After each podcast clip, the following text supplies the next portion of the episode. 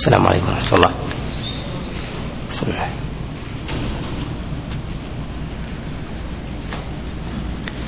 الحمد لله رب العالمين وصلى الله وسلم وبارك على نبينا محمد وعلى آله وأصحابه ومن تبعهم بإحسان إلى يوم الدين. أما بعد فنتكلم على ما تيسر من الأحاديث المعلة في أبواب في أبواب الصيام. فنقول الحديث الأول وما جاء عن رجل من أصحاب رسول الله صلى الله عليه وسلم أن النبي صلى الله عليه وسلم قال لا يفطر من قاء أو احتجم أو احتلم. هذا الحديث رواه الإمام أحمد وأبو داود في كتابه السنن وغيرهم من حديث سفيان الثوري. عن زيد بن أسلم عن رجل من أصحابه عن رسول الله صلى الله عليه وسلم به. وهذا الحديث قد وقع فيه اختلاف واضطراب شديد من وجوه متعددة. أولها من جهة الوقف والرفع. فرواه عن سفيان الثوري جماعة كعبد الرحمن بن مهدي وأبي عاصم النبيل ومحمد بن يوسف كلهم يروونه عن عن سفيان الثوري يرونه عن سفيان الثوري عن زيد بن أسلم به ويجعلونه مرفوعا. ورواه عبد الرزاق بن همام الصنعاني عن سفيان الثوري وجعله موقوفا على الرجل من أصحاب رسول الله صلى الله عليه وسلم. وقد رواه عبد الرزاق من وجهين رواه عن سفيان الثوري ومعمر بن راشد الأزدي. فجعل معمر متابعا لسفيان.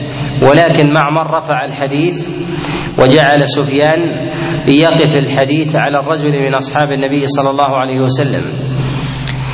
والوجه الآخر من جهة الاضطراب في الإسناد أن هذا الحديث روي على عدة أوجه من جهة الرفع والإرسال والإسناد. فتارة يجعل من مسند أبي سعيد الخدري وتارة يجعل من مسند عبد الله بن عباس وتارة يجعل من مسند رجل من أصحاب رسول الله صلى الله عليه وسلم وتارة يجعل مرسلا من حديث عطاء. أما الوجه الأول وهو ما يجعل مسندا من حديث أبي سعيد الخدري فرواه عبد الرحمن بن مهدي ومحمد بن يوسف وأبو عاصم النبيل وسفيان الثوري هذا الوجه الوجه الأول ويجعلونه من مسند رجل لا من مسند سعيد رجل عن رسول الله صلى الله عليه وسلم يرويه عبد الرحمن بن مهدي وأبو عاصم النبيل ومحمد بن يوسف وعبد الرزاق بن همام الصنعاني. كلهم يروونه عن زيد بن أسلم عن رجل من أصحابه عن رجل صحب رسول الله صلى الله عليه وسلم. وإنما الخلاف عندهم في الرفع في الرفع والوقف على ما تقدم على ما تقدم كلامه. وتابع سفيان في روايته معمر على هذا الوجه. وجاء من وجه آخر وهو الوجه الثاني من مسند أبي سعيد الخدري. هذا جاء من حديث عبد الرحمن بن زيد بن أسلم عن أبيه زيد بن أسلم عن عطاء بن يسار عن أبي سعيد الخدري عن رسول الله صلى الله عليه وسلم. رواه الترمذي وابن خزيمة والبيهقي وغيرهم. وهذا الوجه منكر. وذلك لأن عبد الرحمن عبد الرحمن بن زيد اسلم ضعيف. ضعيف الحديث. وقد تبع عليه ولكن قد وقع في هذه المتابعة اضطراب. وقد أنكر الحفاظ هذا الوجه الإسناد إلى أبي سعيد الخدري أنكروا هذا الوجه. أنكره أبو حاتم وأبو زرعة وابن خزيمة وكذلك الترمذي في كتابه السنن وابن علي في كتابه الكامل وأبو نعيم في كتابه الحلية وغيرهم من الأئمة على إنكار على إنكار هذا الوجه. وذلك وذلك من وجوه. أن راوي هذا الحديث هو سفيان الثوري. وسفيان الثوري إمام في الحفظ. ولو كان هذا الحديث يثبت لديه عن أحد من الصحابة باسمه ما قال رجلا. ما قال ما قال رجلا. ولهذا نقول إن هذا الوجه خطأ ووهم. إن هذا الوجه خطأ ووهم. ولا يثبت عن رسول الله صلى الله عليه وسلم بإطلاق بل لا يثبت أيضا عن كونه عن أبي سعيد. الوجه الثاني جاء من مسند عبد الله بن عباس. عليه رضوان الله تعالى. فقد رواه هشام بن سعد عن زيد بن أسلم عن عروة وجعله من مسند عبد الله بن عباس. وقد وقع فيه اختلاف في هذا الوجه في رواية هشام بن سعد فإنه رواه عنه أبو خالد الأحمر واضطرب أيضا في روايته عنه. وهذا وهذا الوجه وهم وغلط أيضا. الوجه الرابع أنه جعل من مرسل عطاء. أنه جعل من مرسل من مرسل عطاء. فجاء من حديث زيد بن أسلم عن عطاء بن يسار مرسلا عن رسول الله صلى الله عليه وسلم ولم يذكر أبا سعيد ولا ابن عباس ولا رجلا من أصحاب رسول الله صلى الله عليه وسلم. وهذا أيضا دليل وأمارة على الاضطراب وأمارة على الاضطراب. ومثل هذا المتن يحتاج إليه. مثل هذا المتن يحتاج يحتاج إليه. ولما لم يضبط مع كونه عن سفيان الثوري دل على عدم ثبوته إلا من هذه من هذه الأوجه عنده. وهذه الوجوه وهذه الوجوه مضطربة من جهة الإسناد. وكذلك من جهة المتن فإن المتن يحتاج إليه. فإن المتن يحتاج يحتاج إليه. فإنه قال لا يفطر. لا يفطر من قاء ولا من احتلم ولا من احتجم. ومثل هذه المعاني لو جاءت عن رسول الله صلى الله عليه وسلم لضبطت من وجوه متعددة لضبطت من وجوه متعددة. الحديث الثاني وحديث ثوبان عليه رضوان الله أن رسول الله صلى الله عليه وسلم قال ثلاث لا تفطر الصائم. القيء والحجامة والاحتلام. هذا الحديث هو حديث ثوبان أخرجه الطبراني في كتابه الأوسط من حديث يزيد بن موهب عن عبد الله بن وهب عن يزيد بن عياض عن أبي عدي عن القاسم أبي عبد الرحمن عن ثوبان عن رسول الله صلى الله عليه وسلم. وهذا الحديث منكر أيضا وهو معلول بعدة علل. أول هذه العلل هو تفرد يزيد بن موهب به. فإن يزيد بن موهب متأخر. يزيد بن موهب متأخر.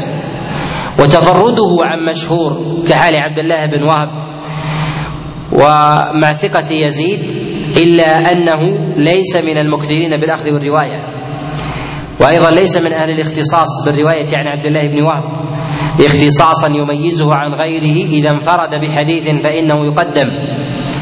ثم إن طبقته أيضا ثم إن طبقته متأخرة وهذه علة أخرى. ومثل هذا المعنى ينبغي أن أن لا يتفرد به من من حاله كحال يزيد بن موهب كذلك أيضا من طبقته كطبقته فإنه متأخر جدا بمثل لمثل هذا المعنى.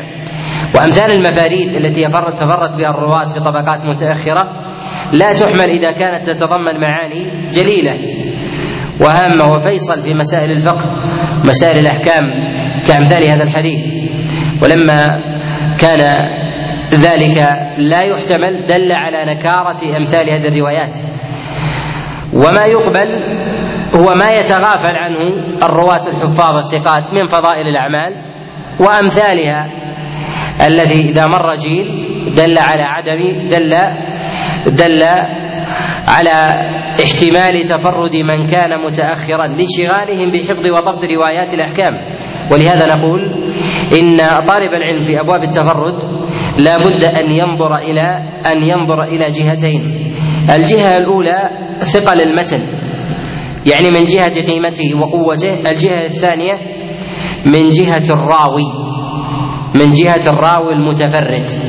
والراوي المتفرد له جهات متعددة. من جهة زمنه وكذلك اختصاصه وشيخه وبلده وعنايته بعلم من العلوم نحو ذلك وحفظه وضبطه وغير ذلك من من الخصائص التي ينبغي أن ينظر فيها فيها في أمر الراوي. وإذا نظرنا إلى كثير من الأحكام التي يتفرد بها بعض المتأخرين نجد أن سبب الاعلال عند العلماء هو تأخر طبقة الراوي.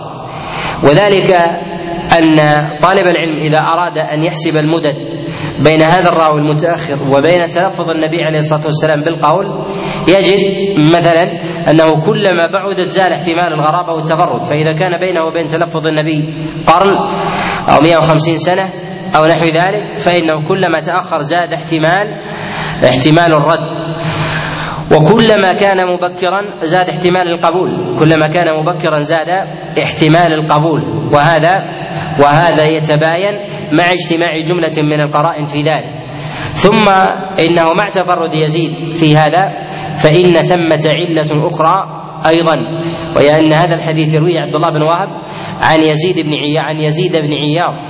وهذا الحديث وهذا الحديث يكفي رده بتفرد يزيد أيضا. فيزيد متروك الحديث ولا يحتج به. قد ضعفه يحيى بن معين فقال ليس هو بشيء ضعيف الحديث وتركه غير واحد بل اتهم اتهم أيضا بالكذب. وفي هذا الحديث أيضا من لا يعرف ولهذا نقول إن هذا الحديث معلول بعدة معلول بعدة علل. كذلك أيضا فإن تفرد الطبراني رحمه الله بإخراجه لمثل هذا الحديث فإن هذا من مظان الغرابة والإعلان من مظان الغرابة والإعلان فالطبراني في كتبه في كتبه يورد الغرائب. ولهذا نقول إن من وجوه فإن نقول إن من وجوه الإعلال ومظانها انفراد الطبراني عن غيره. انفراد الطبراني عن غيره وليس إخراج الطبراني. فقد يخرج الطبراني حديثا ويوافقه عليه غيره ممن تقدم. ولكن إذا انفرد الطبراني غالبا عن الكتب الستة فإن ذلك من قرائن العلال وإذا تفرد عن الصحيح أيضا فهي قرينة لكنها دون دون السابقة. لهذا نقول إن إن إخراج الطبراني وتفرده بإخراجه لهذا الحديث عن ثوبان وعدم معرفته في المصنفات المتقدمة من هذا الوجه دليل وأمارة على على ضعفه. وقد أخرجه من وجه آخر وهو أيضا مطروح من حديث من حديث عبد الله بن صالح كاتب الليث عن الليث. وهذا الوجه أيضا وهذا الوجه أيضا لا يصح. ولهذا نقول إن حديث ثوبان لهذا نقول إن حديث ثوبان مردود. الحديث الثالث في هذا وحديث أبي هريرة عليه رضوان الله أن رسول الله صلى الله عليه وسلم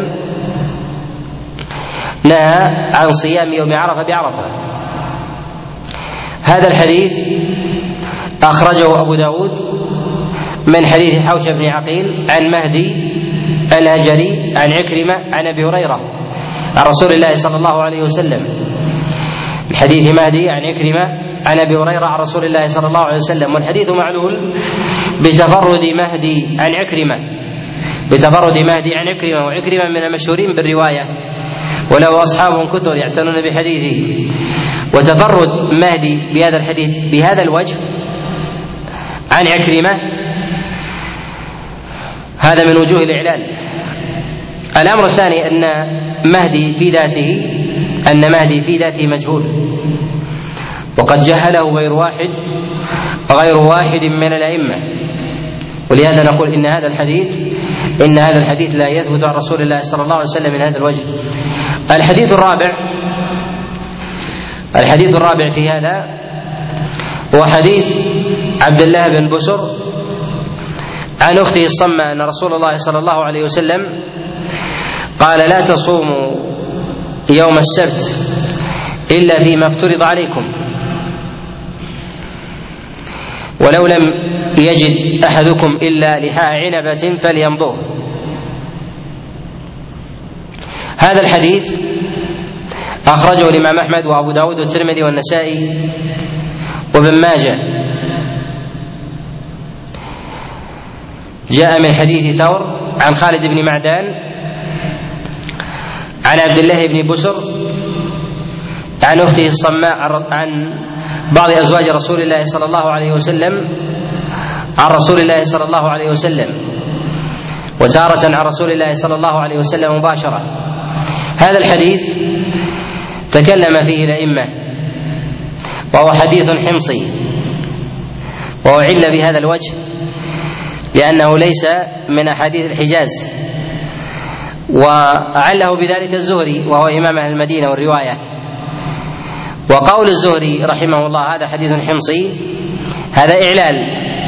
ما وجه الإعلال يا أنس؟ أنس الشامي. ما وجه الإعلال كون هذا الحديث حمصي حينما قال الزهري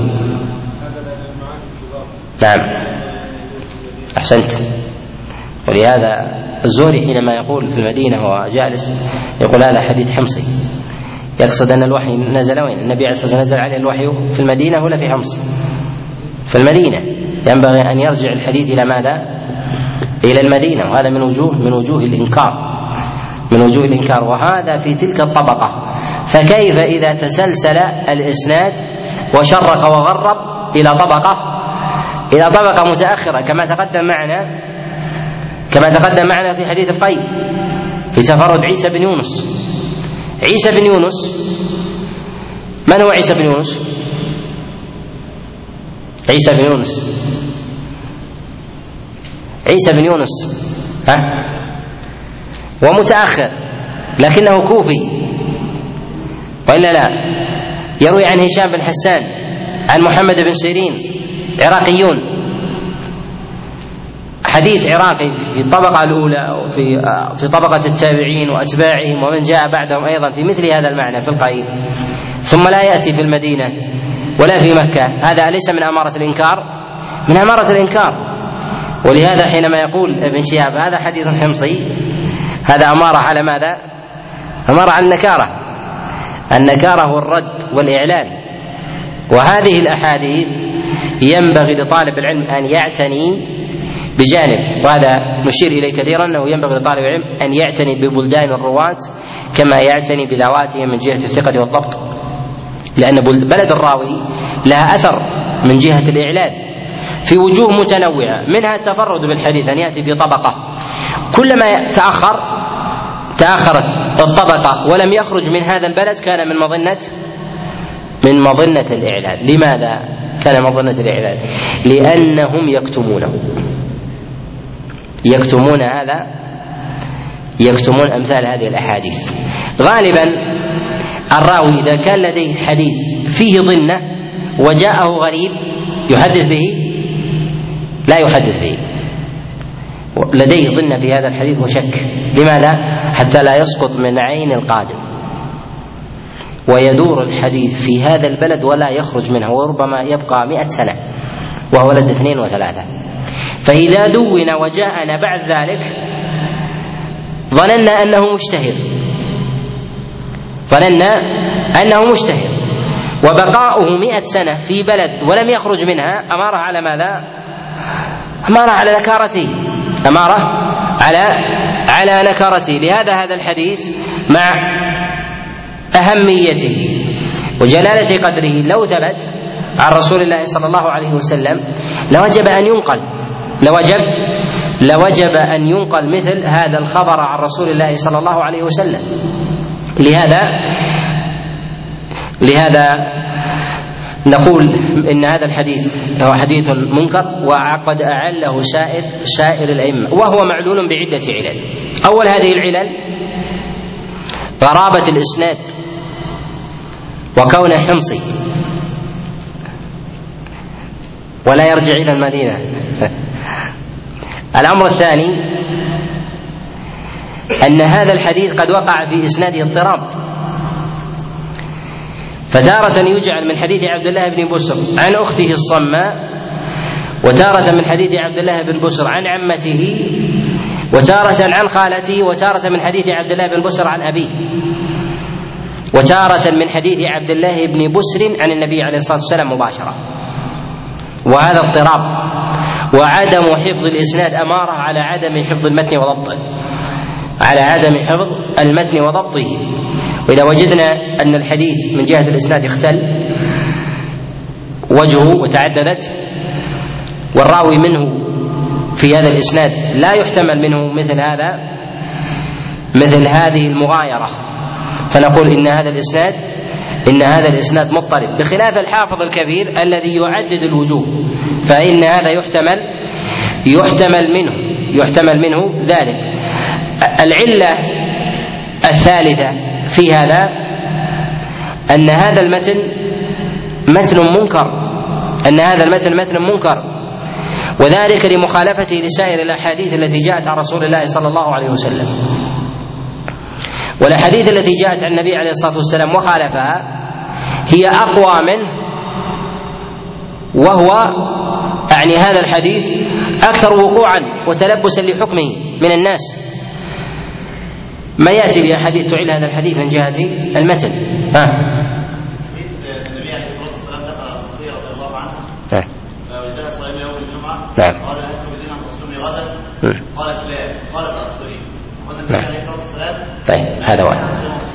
يقول هو حينما دخل النبي عليه الصلاة والسلام على صفية فقال وهي صائمه يوم الجمعة قال تريدين أن تصومي غدا؟ قالت لا. قال إذا فأفطري.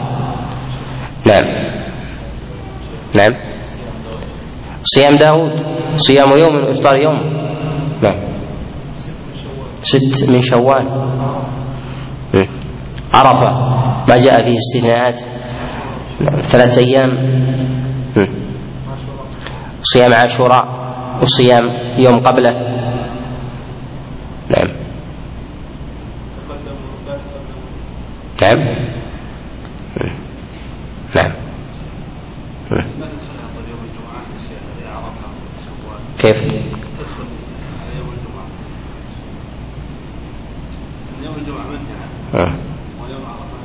ال- الإسناد ح- آه، يقول هنا يوم الجمعة يعترض هذا هذا كالنهي يوم الجمعة.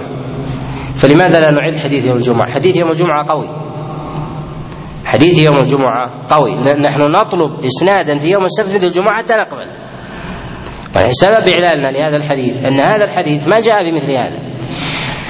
وما تعم به البلوى من من الأحكام ويأتي فيه الأحاديث وجاءت أحاديث أخرى هي أقوى منه إسنادا وأقل من جهة عموم البلوى فهي إن هذا من أمارات الإنكار. ولهذا الإمام أحمد رحمه الله يقول هذا الحديث يخالف الأحاديث الثابتة عن رسول الله صلى الله عليه وسلم. ما هي هذه الأحاديث الثابتة؟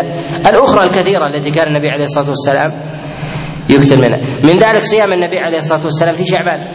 حتى قيل إنه يصومه كله. أليس سنة؟ سنة. كذلك أيضا في اكثار النبي عليه الصلاة والسلام في صيام المحرم وصيام رجب. حتى نقول لا يفطر كما جاء في حديث عبد الله بن عباس وغيرها. هذه الأحاديث تعل تعل حديث يوم يوم السبت ويدل على أن هذا الحديث هو حديث حديث منكر. ولهذا نقول إن مثل هذا مثل هذا المعنى ينبغي أن يثبت أقوى ثبوتا من النهي عن صيام يوم العيد. لماذا؟ لأن السبت كل أسبوع والعيد في السنة مرتين. أيها أطلب من جهة ثبوت القوه الحاجة إلى ماذا؟ تمس الحاجة إلى ماذا؟ إلى السبت. ولهذا نقول إنه ينبغي أن يثبت الإسناد بما هو أقوى من ذلك. وقد يكون الإسناد ظاهرة الصحة. قد يكون الإسناد ظاهرة الصحة لكن مقتضى الشريعة والنصوص أن مثل هذا الحديث لا يمكن أن يقبل. حتى لو كان ظاهرة الصحة لماذا؟ لأن مقتضى إحكام الشريعة يخالفه. مقتضى إحكام الشريعة يخالفه. فلا بد أن يثبت فلا بد أن يثبت عن النبي عليه الصلاة والسلام بمثلها أو أقوى منها. خاصة في المنهيات الحولية ونحو ذلك. كذلك أيضا لو نظر الإنسان إلى المنهيات التي جاءت عن النبي عليه الصلاة والسلام والتي تحدث للإنسان في النادر. تحدث للإنسان في النادر. يجد ثبوت النصوص فيها. سواء في مسائل الألبسة سواء في في كذلك أيضا في حال الإنسان في سفره أو كذلك أيضا حاله مع مع الآخرين أو النهي عن بعض الألفاظ ونحو ذلك التي يندر وقوعها من الإنسان يجد أن النصوص في ذلك ظاهرة وتلبس الناس فيها أقل. تلبس الناس فيها أقل. لهذا نقول إن هذا الحديث حديث منكر. ولكن الإشكال الذي يستشكله البعض هو ظهور صحة الإسناد. صحة الإسناد. فالإسناد الذي يرويه ثور عن خالد بن معدان عن عبد الله بن بسر عن أخته الصمة. وهذا وهذا إسناد إسناد ظاهره الصحة. ولكن ما زال الأئمة رحمهم الله ينكرونه. ما زال الأئمة ينكرونه. ولهذا ولهذا يقول آه، يقول الأوزاعي رحمه الله يقول ما زلت أكتمه حتى انتشر.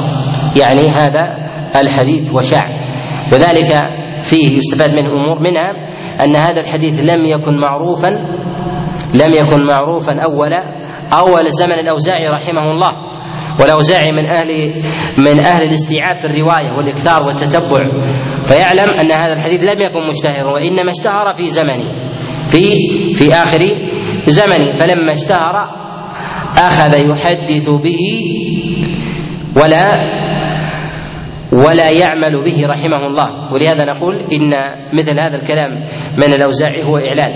ويقول مالك رحمه الله هذا حديث كذب. ومراده بذلك خطأ أي مختلق. إما أن يكون عن طريق العمد أو ليس عن طريق العمد. وبعض الأئمة استدرك على الإمام مالك مثل هذه الكلمة وقال إن إن هذا الحديث ليس بكذب باعتبار أن فيه اتهام للرواة ونحو ذلك وليس فيه كذاب ولكن نقول إن أهل الحجاز والمتقدمين لا يريدون بكلمة الكذب يريدون بذلك هو هو تعمد الكذب ولكن يريدون بذلك هو الخطأ. يريدون بذلك الخطأ وهذا معلوم عند العرب حتى في أشعاره ولهذا يقول الشاعر كذبتك عينك أم رأيت بواسط غلس الظلام من الرباب خيالا؟ وكذلك قول أبو قول أبي طالب في كلامه رسول الله صلى الله عليه وسلم كذبتم وبيت الله لا تأخذونه ما دام فيه للسيف قائم. وهذا فيه إشارة إلى أن الإنسان ربما يقول شيء ولا يستطيع العمل به وهو صادق فيه. كذلك العين لا تكذب الإنسان لكن تغره أنها رأت خيالا. كذبتك عينك. يعني أن الإنسان ربما يخدع ويتوهم من غير عمد. وهذا هو مراد الإمام مالك رحمه الله. وقد رد عليه غير واحد من الأئمة وقال أن هذا الحديث ليس بكذب وفيه شدة على هذا الحديث. ولكن نقول إن هذا الحديث فيما يظهر أن النبي عليه الصلاة والسلام لم يتلفظ به. لم يتلفظ به على بمثل هذا العموم. بمثل هذا العموم لم يتلفظ به رسول الله صلى الله عليه وسلم. وسائر الأئمة وعمتهم على على رده وقد قال فيه النسائي رحمه الله إن هذا الحديث حديث مضطرب. وعله الإمام أحمد وكذلك الأثرم وجماعة من الحفاظ. ومن الأئمة من مال إلى تصحيحه كالترمذي وابن خزيمة وابن حبان. فإنهم مالوا فإنهم مالوا إلى تصحيحه وقالوا إن النهي هنا جاء بافراد بإفراد يوم السبت. بإفراد يوم السبت. نقول حتى لو كان لإفراد يوم السبت. ينبغي أن يكون بأقوى من هذا. بأقوى من هذا. لأن النبي عليه الصلاة والسلام يقول لا يجد لحاء عنبة فلينظر. وهذا فيه وهذا فيه تشديد في مسألة صيام يوم السبت. ولهذا نقول إن هذا الحديث لا يثبت عن رسول الله صلى الله عليه وسلم عن رسول الله صلى الله عليه وسلم. ويكفي في ذلك أيضا. وهذه علة أخرى. أن الصحابة عليهم رضوان الله تعالى لم يعملوا به مع عموم البلوى به مع عموم البلوى. لهذا لا تجد فتية للصحابة عليهم رضوان الله تعالى بالمنع من ذلك. وأبصر الناس بعمل الصحابة وخاصة أهل المدينة الإمام مالك رحمه الله ولهذا قال إنه كذب. يعني أنه لا يعرف من جهة الرواية ولا يعرف أيضا من جهة من جهة العمل من جهة العمل. وكثيرا من أقوال الإمام مالك رحمه الله وكثيرا ما نجد أقوال الإمام مالك رحمه الله. العامة ما يعل الأحاديث لو تأملنا لو تأملنا به خاصة ما يتعلق بما ينبغي أن يشتهر وتعم به وتعم به به البلوى. ومما ينبغي الإشارة إليه من قرائن الإعلال أن مثل هذا الحديث أن مثل هذا الحديث في رواية عبد الله بن بسر واختلافه في ذلك عن أخته أو عن أمه أو عن عمته أو عن أبيه أو هو يروي عن رسول الله صلى الله عليه وسلم. مثل هذا الحكم لجلالة قدره يدعو إلى ضبط إلى ضبط الإنسان لراويه. إلى ضبط الإنسان لراويه. الروايات التي تأتي عن الإنسان من غير معرف من غير ثقة بمتونها هي التي ينساها الإنسان. هي التي ينساها الإنسان. بخلاف الأخبار العظيمة لا تنسى. وهذا المتن متن عظيم ويتضمن حكما. ولما جاء بهذا الاضطراب هذا لا يحتمل. ويمكن أن يحتمل إلى ما دونه. يمكن أن يحتمل إلى ما دونه لشيء من الفضائل. لكن اضطراب في مثل ذلك هذا هذا من الأمور هذا من الأمور الشاقة.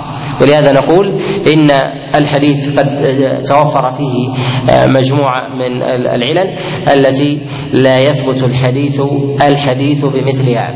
نعم.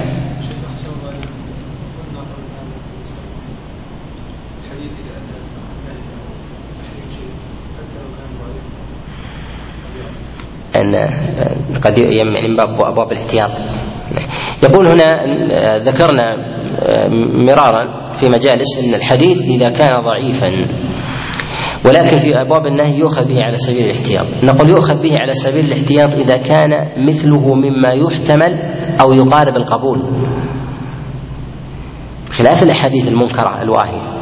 والإمام أحمد رحمه الله يأخذ بالحديث الضعيف في أبواب الاحتياط في النهي كراهه التنزيه ونحو ذلك. الذي لا تتضمن فعلا وإنما تتضمن تروك لأن النهي يتضمن ترك لا يتضمن مبادرة وفعل لأن التعبد يظهر في الفعل. ولهذا يأخذ في أمور الكراهة لانها في أبواب الاحتياط. ولكن نقول هذا أيضا في مسائل في مسائل الأحاديث فيها محتملة القبول. محتملة القبول بخلاف بخلاف مثل هذا الحديث الذي يعد الذي يعد يعد مطروحا. نعم يقول من من نحمل الله أعلم. نحمله أهل الحمص عموما. ولكن نقول آه، في هذا الحديث إنه منكر. الحديث الخامس نعم نعم. كيف؟ هذا جاء في المدونة وذكره مجموعة من أئمة المالكية. الحديث الخامس في هذا هو حديث هنيدة بن خالد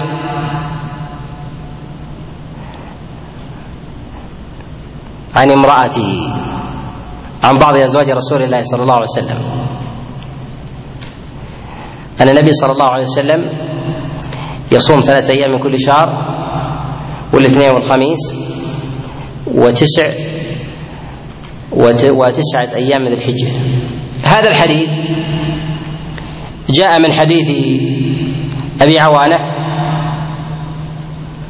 عن حر بن الصباح عن هنيدة به وهو مضطرب وهو مضطرب. أخرجه الإمام أحمد وأخرجه أبو داود والنسائي وغيرهم ووقع فيه الاضطراب من وجوه متعددة. من هذه الوجوه أن أنه يروى من حديث الحر بن الصباح عن هنيدة عن امرأته عن بعض أزواج النبي عليه الصلاة والسلام وتارة عن امرأته عن أم سلمة. وتارة عن امرأته عن حفصة. ووقع اضطراب في المتن أيضا. فتارة يقال ثلاثة أيام. وتارة يقال الاثنين والخميس. وتارة يقال أول اثنين وخميس. وتارة يقال الاثنين وخميسين. أول اثنين وخميسين. وفي بعض المتون وفي بعض الوجوه يذكر التسع من ذي الحجة وفي بعضها لا يذكر. وهذا اضطراب في السند والمتن. وقد حكم عليه النسائي رحمه الله بالاضطراب. وهذا الحديث معارض أيضا لما ثبت في الصحيح من حديث عائشة أنها قالت ما رأيت رسول الله صلى الله عليه وسلم صائما في العشر قط. يعني عشر ذي الحجة. ولهذا نقول إن هذا الحديث منكر من جهة المتن ومضطرب من جهة الإسناد. وهذا الاضطراب كما هو ظاهر في تعدد الوجوه ممن لا يحتمل منه التعدد. كذلك أيضا فإن هذا المتن على الاضطراب الذي وقع فيه فإنه تارة يذكر تسع من الحجة وتارة لا يذكرها. وتسع من ذي الحجة لا بد أن يكون النبي عليه الصلاة والسلام عند عائشة أو قريبا منها فلا بد أن يدور عليها اليوم. ولما نفت في مثل هذه المدة الطويلة فنفيها ينبغي أن يؤخذ ولا يقال أن من علم حجة على من, من لم يعلم. وذلك أنه لو كان الصيام على يوم أو فعلا فعله النبي عليه الصلاة والسلام أو قولا على سبيل الاعتراض لاحتمل ذلك. وعشر من ذي الحجة هي فاضلة يترقب فعل النبي عليه الصلاة والسلام فيها. ولما لم ينقل بل نفي دل على عدم صحته وثبوته على عدم صحته وثبوته. الحديث السادس هو حديث أبي هريرة ان رجلا جاء إلى رسول الله صلى الله عليه وسلم فقال يا رسول الله وقعت على امرأتي في نهار رمضان. هلكت وأهلكت. فقال له النبي عليه الصلاة والسلام أتجد ما تعتق به رقبة؟ فقال لا أجد والله يا رسول الله. فقال أتجد؟ أتستطيع أن تصوم شهرين متتابعين؟ قال والله لا أستطيع. قال أتجد ما تطعم به ستين مسكينا؟ قال والله لا أجد. فأعطاه النبي صلى الله عليه وسلم عذقا فقال تصدق به الخبر. وفيه قال وأمره أن يصوم يوما مكانه هذه الزيادة بهذا اللفظ وأمره أن يصوم يوما مكانه أخرجها أبو داود في كتابه السنن من حديث هشام بن سعد. عن ابن شهاب الزهري عن حميد عن أبي هريرة عن رسول الله صلى الله عليه وسلم. وهذه الرواية تفرد بها هشام بن سعد وهشام بن سعد من يضعف. وليس هو بذاك الثبت في روايته عن الزهري. وخالفه في ذلك أخص أصحاب ابن شهاب الزهري كمالك بن أنس وشعبة بن الحجاج ومعمر بن راشد الأزدي. فرووا هذا الحديث عن ابن شهاب ولم يذكر فيه أمره أن يصوم يوما مكانه ولهذا نقول إن هذه الزيادة زيادة منكرة. وقد تابع على ذلك صالح بن أبي الأخضر عن الزهري وهو ضعيف ولا تحتمل منه متابعة. وكذلك أيضا فإن ابن شهاب من المكثرين لا يمكن أن يخص أمثال هشام بأمثال هذا الحكم وليس عند غيره من الكبار. إلا أنه أدرج في هذا الخبر هشام حكما غلب على ظنه أن النبي قاله. أو ربما فهمه من السياق فأورده فيه. ولهذا نقول إن هذه الزيادة وهذه اللفظة منكرة. وهذه المسألة في مسألة قضاء المجامع. تكلمنا عليها مرارا. وقال غير واحد من العلماء بإنكار هذه اللفظة كالبخاري وأبي حاتم وغيرهم. ويكفي في إعلانها أن البخاري ومسلم قد أخرج هذا الخبر من حديث ابن شهاب الزهري ولم يذكروا هذه الزيادة. وهذا من أمارات النكارة. فالبخاري ومسلم فالبخاري ومسلم إذا أخرج حديثا وفيه زيادة في الباب تفيد حكما يتعلق بالباب فإن هذا كالنص بإعلالها وعدم قبولها. وهذه الزيادة لها أثر كبير. قد أورد هذا الحديث في بابه ولكن ما ذكر هذه الزيادة فدل على عدم الاعتبار بها. ولهذا ينبغي أن يتوقع في الألفاظ التي تفيد أحكاما ظاهرة وأخرج البخاري ومسلم أصل الحديث ولم يذكرا هذه الزيادة. لهذا نقول أن هذه الزيادة زيادة زيادة منكرة. الحديث السابع الحديث السابع هو حديث أبي رافع. وحديث أبي رافع أن رسول الله صلى الله عليه وسلم قال أن النبي عليه الصلاة والسلام اكتحل وهو صائم. هذا الحديث رواه محمد ابن عبيد الله ابن أبي رافع عن أبيه عن جده عن رسول الله صلى الله عليه وسلم. وهو حديث منكر. تفرد به محمد ابن عبيد الله وهو منكر الحديث كما قال ذلك أبو حاتم. وأنكر عليه هذا الحديث كما أنكره البخاري وأبو حاتم. ولا يثبت في هذا الخبر شيء عن رسول الله صلى الله عليه وسلم كما قال ذلك الترمذي رحمه الله.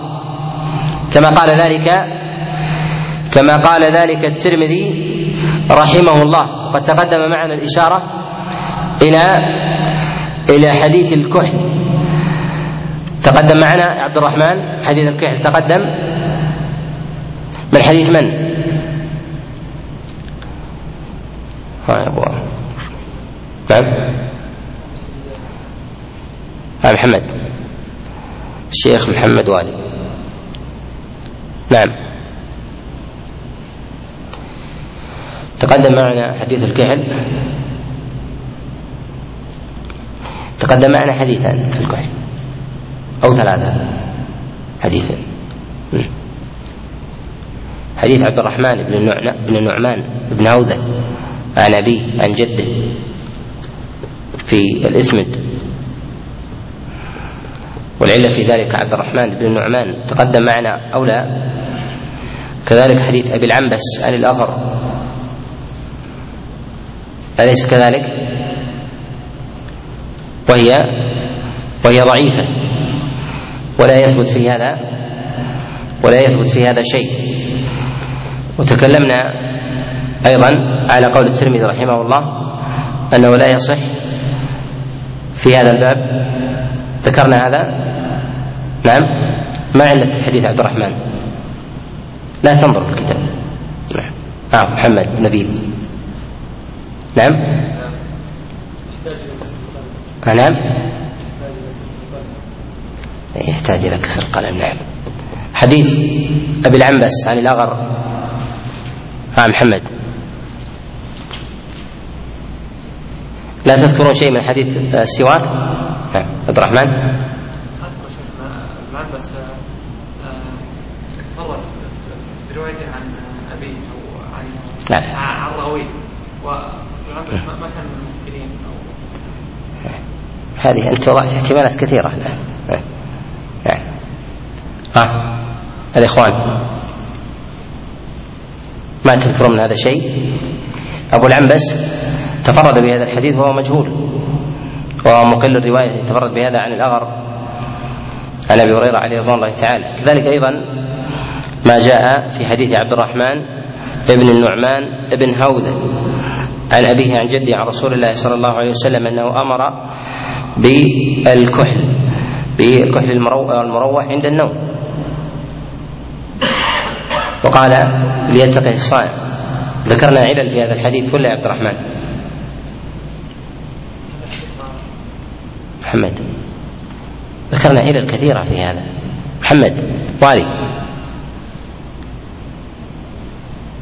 سبحان الله. نعم. نعم هذه الثانية. المتن أحسنت. وأريده مجهول. نعم. المتن عللناه كيف يؤمر بالكحل في الكحل عند النوم. وهذا مما يحتاج إليه. ثم قال يقول ليتقي الصائم. كل النساء يكتحل يأتي بمثل عبد الرحمن بن نعمان عن ابن هوذة عن أبي عن جده. هذا يقبل أنت عللته ب- ببعض الأحاديث في الباب ولكنك ربما تكون نسيت كلمة ليتقي الصائم أليست من منهيات عن الصيام في الصيام ويحتاجه عموم النساء وكثير من الرجال أليس كذلك؟ إذا هل ينبغي أن يشتهر أم لا؟ أنت أعلنت في حديث المضمضة المبالغة. إلا المبالغة في المضمضة والاستنشاق. قال إلا أن تكون صائما. ولهذا نقول إن هذا الحديث هو حديث حديث منكر. وهذا الحديث الذي تكلمنا آه، تكلمنا عليه وهو حديث آه، محمد بن عبد الله ابن أبي رافع. وتفرده في ذلك أن رسول الله صلى الله عليه وسلم اكتحل وهو صائم نقول إنه لم يثبت عن رسول الله صلى الله عليه وسلم أنه اكتحل وهو صائم ولم يثبت عن النبي عليه الصلاة والسلام أنه رخص بالكحل للصائم ولا يثبت في هذا الباب شيء عن رسول الله صلى الله عليه وسلم وإنما هي من أقوال وإنما هي من أقوال من أقوال التابعين ومن أقوال السلف سواء جاء في ذلك عن بعض الصحابة وجاء في ذلك أيضا آه، كثيرا عن جماعة من التابعين وهي من مسائل من مسائل الخلاف من جهة اتقائها وعدم وعدم اتقائها. نتوقف. نعم.